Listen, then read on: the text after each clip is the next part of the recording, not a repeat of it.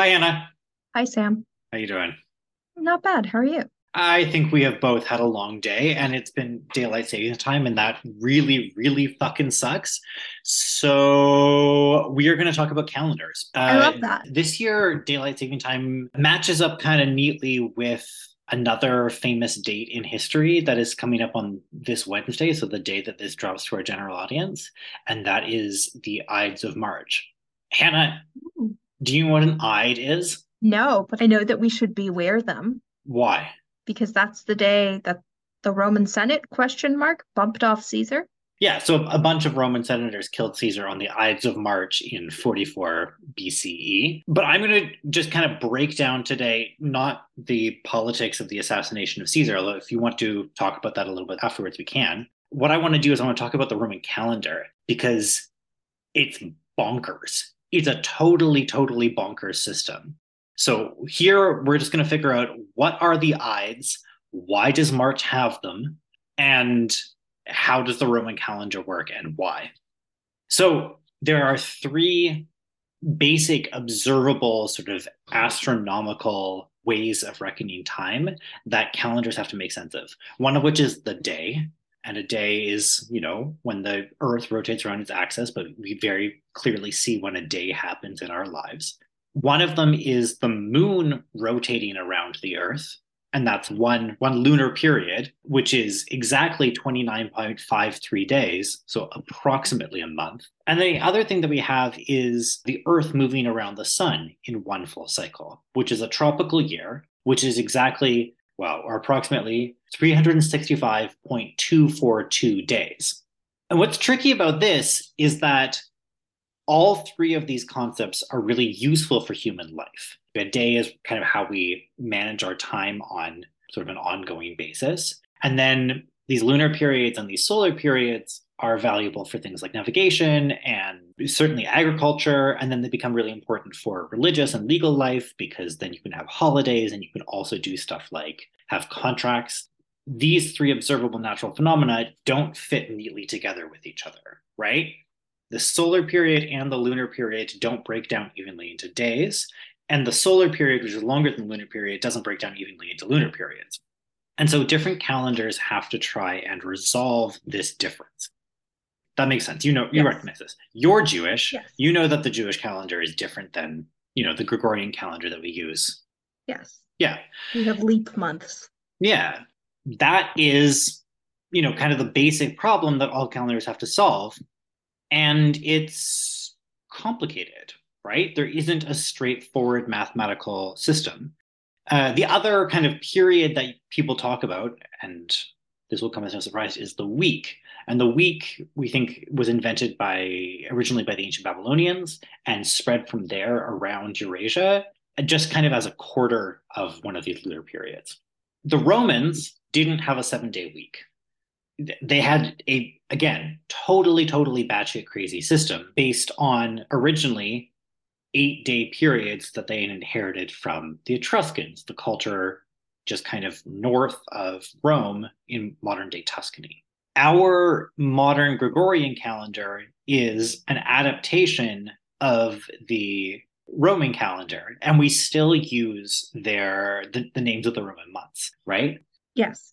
uh, one of the things that people might know about the Roman calendar or like an idea that goes around is if you look at like the names of September, October, November, December, those are based on the Roman numerals uh, 7, 8, 9, 10, right? Yeah.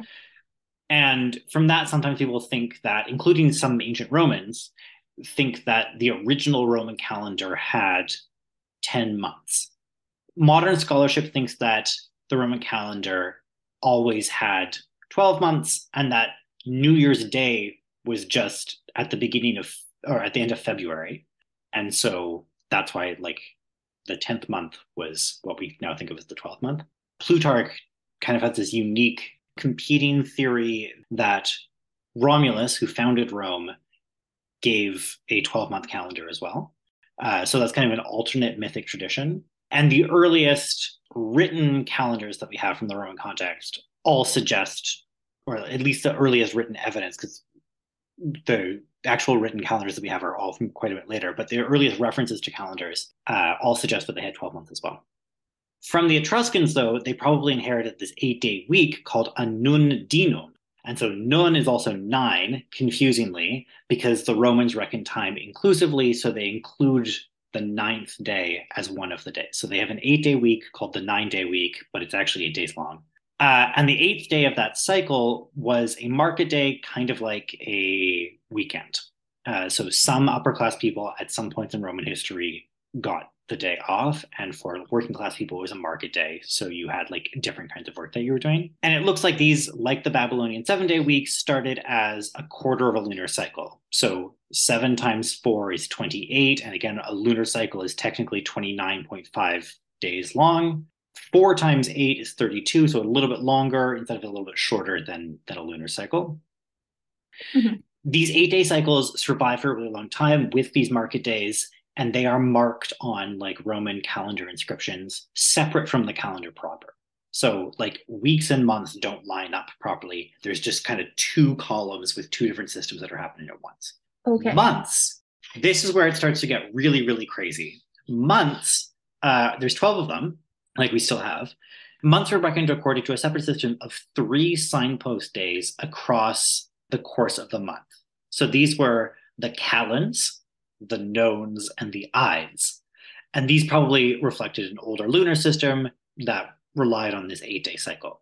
The calends or the calendae in Latin were always the first day of the month. Is that where we get calendar? Yes. Okay. So yes. So the the Romans didn't call their calendar calendarium, which is the Roman word. The calendarium was a record book of all of the debts and the rents that were due on the first day of the month. Cool. Yeah, because rent is due on the first day of the month, right? Really simple system. Uh, the calends are called the calends because they are called. The Roman verb is callo.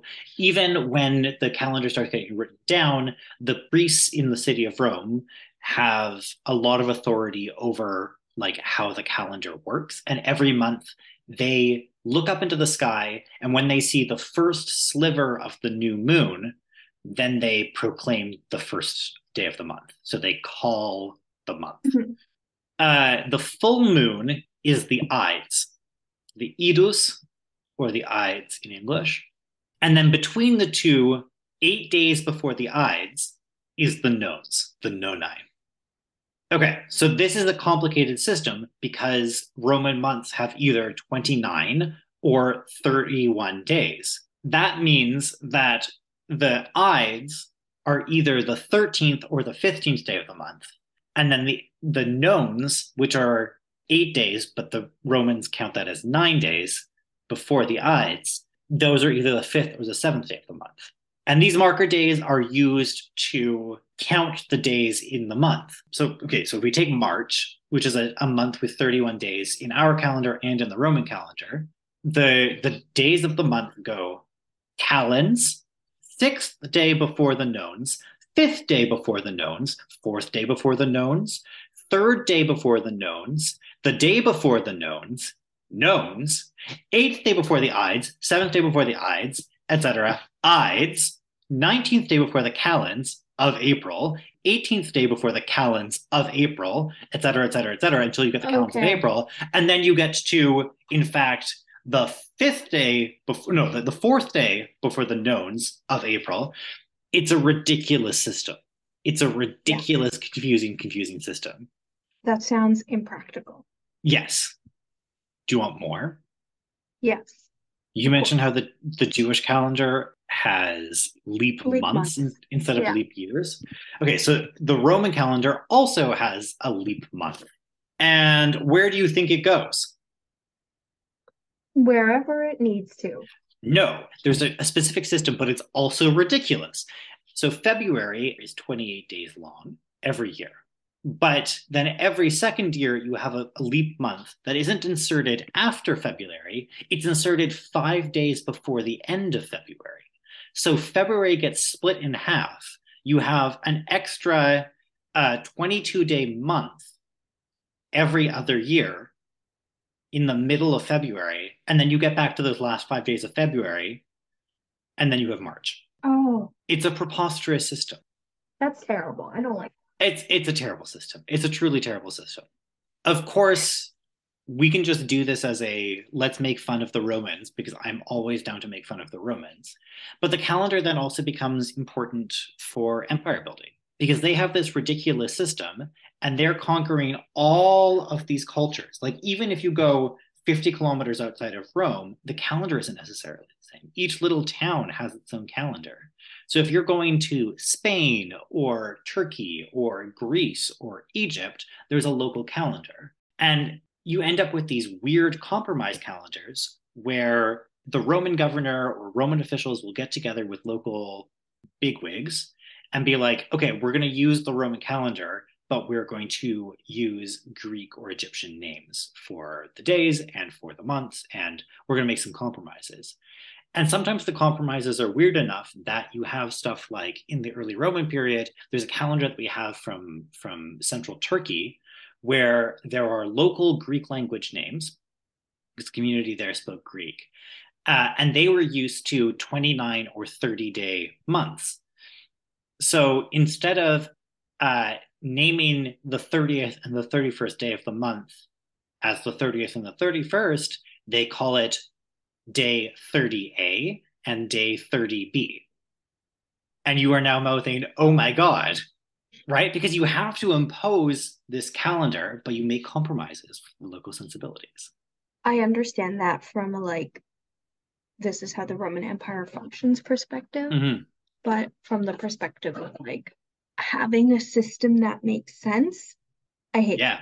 Yeah, no, it doesn't make any sense. It's a terrible, terrible, terrible system. The seven day week that comes about with the spread of Christianity, because again, you have this biblical seven day week and people start trying to use that for other kinds of things. And you have the prescription of every seventh day as a day of rest and, and, and, and, and.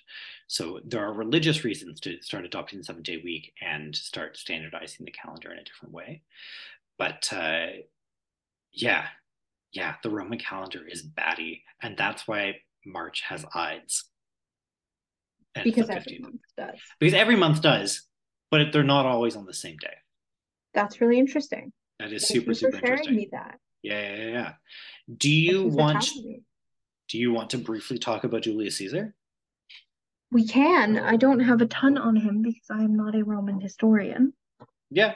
Yeah. I mean, neither Uh, am I technically, but I Well, you're closer to it than I am. Yeah, yeah. So the, we were talking about this earlier too. The, the thing that I find so interesting about uh, the assassination of Julius Caesar at our point in history is how much of it is filtered through Shakespeare. Shakespeare's Mm. uh, Julius Caesar has the assassination scene, and the lines that we associate with with uh, the death of Caesar, like "Beware the Ides of March." Well, that's Shakespeare, and and then the line "Et tu, Brute," that's grammatical Latin. That's not Julius Caesar. That's that's William Shakespeare, right? He made that up. That's not in any of the sources. Some of the sources that we have on Caesar's death say pointedly that he didn't say anything as he was being stabbed. One of the sources, and again, I think this is Plutarch, uh, writing in Greek has the Greek phrase kai su teknon, which means and you, my child, instead of and you, Brutus. Also referring to Brutus, but it's not the Latin phrase that William Shakespeare makes up to fit his meter, you know? Yeah. It's really interesting in the way that our our understanding of history gets filtered through these these cultural moments. Yeah, absolutely. And there is also something to the way that Julius Caesar gets staged. And Mm. it's something where even if you haven't seen a production of Julius Caesar in a theater, you kind of know how it's going to be staged. You Mhm. know, a bunch of men in togas, stab, stab, stab, fake blood on the white Mhm. toga, etc., etc. That kind of theatrical, oh, you think we're here for the meeting, but actually the meeting topic is murder. Mhm. That is also highly Shakespearean, highly stylized. Yeah, like we don't have any pictures from ancient Rome of what actually happened there. There were no film cameras there, right? You know, a lot of the visuals that we associate with the with the ancient world are Doré engravings from the 19th century or paintings from the Italian Renaissance or things like that. These imaginings from later on, or or theater productions, exactly exactly as you say, cinema increasingly. Yeah. And mm-hmm. the phrase "Beware the Ides of March" that stucks around, even though most people don't know what the Ides of March are and why they, you know, how they work in the context of the Roman calendar, or what that means. Wow. Thanks for taking a little break with us. Yes. Yeah. And we hope that your Ides of March are full of whatever the opposite of stabbings are. Uh, we hope they're idylicious. Idyllic. Idyllic. Hey, nice. Good, good, good. Okay. Bye. Bye. This Baba Yaga Break Time was brought to you by Patreon supporters just like you. Follow us at Baba Yaga Project on Twitter, Instagram, Facebook, and TikTok.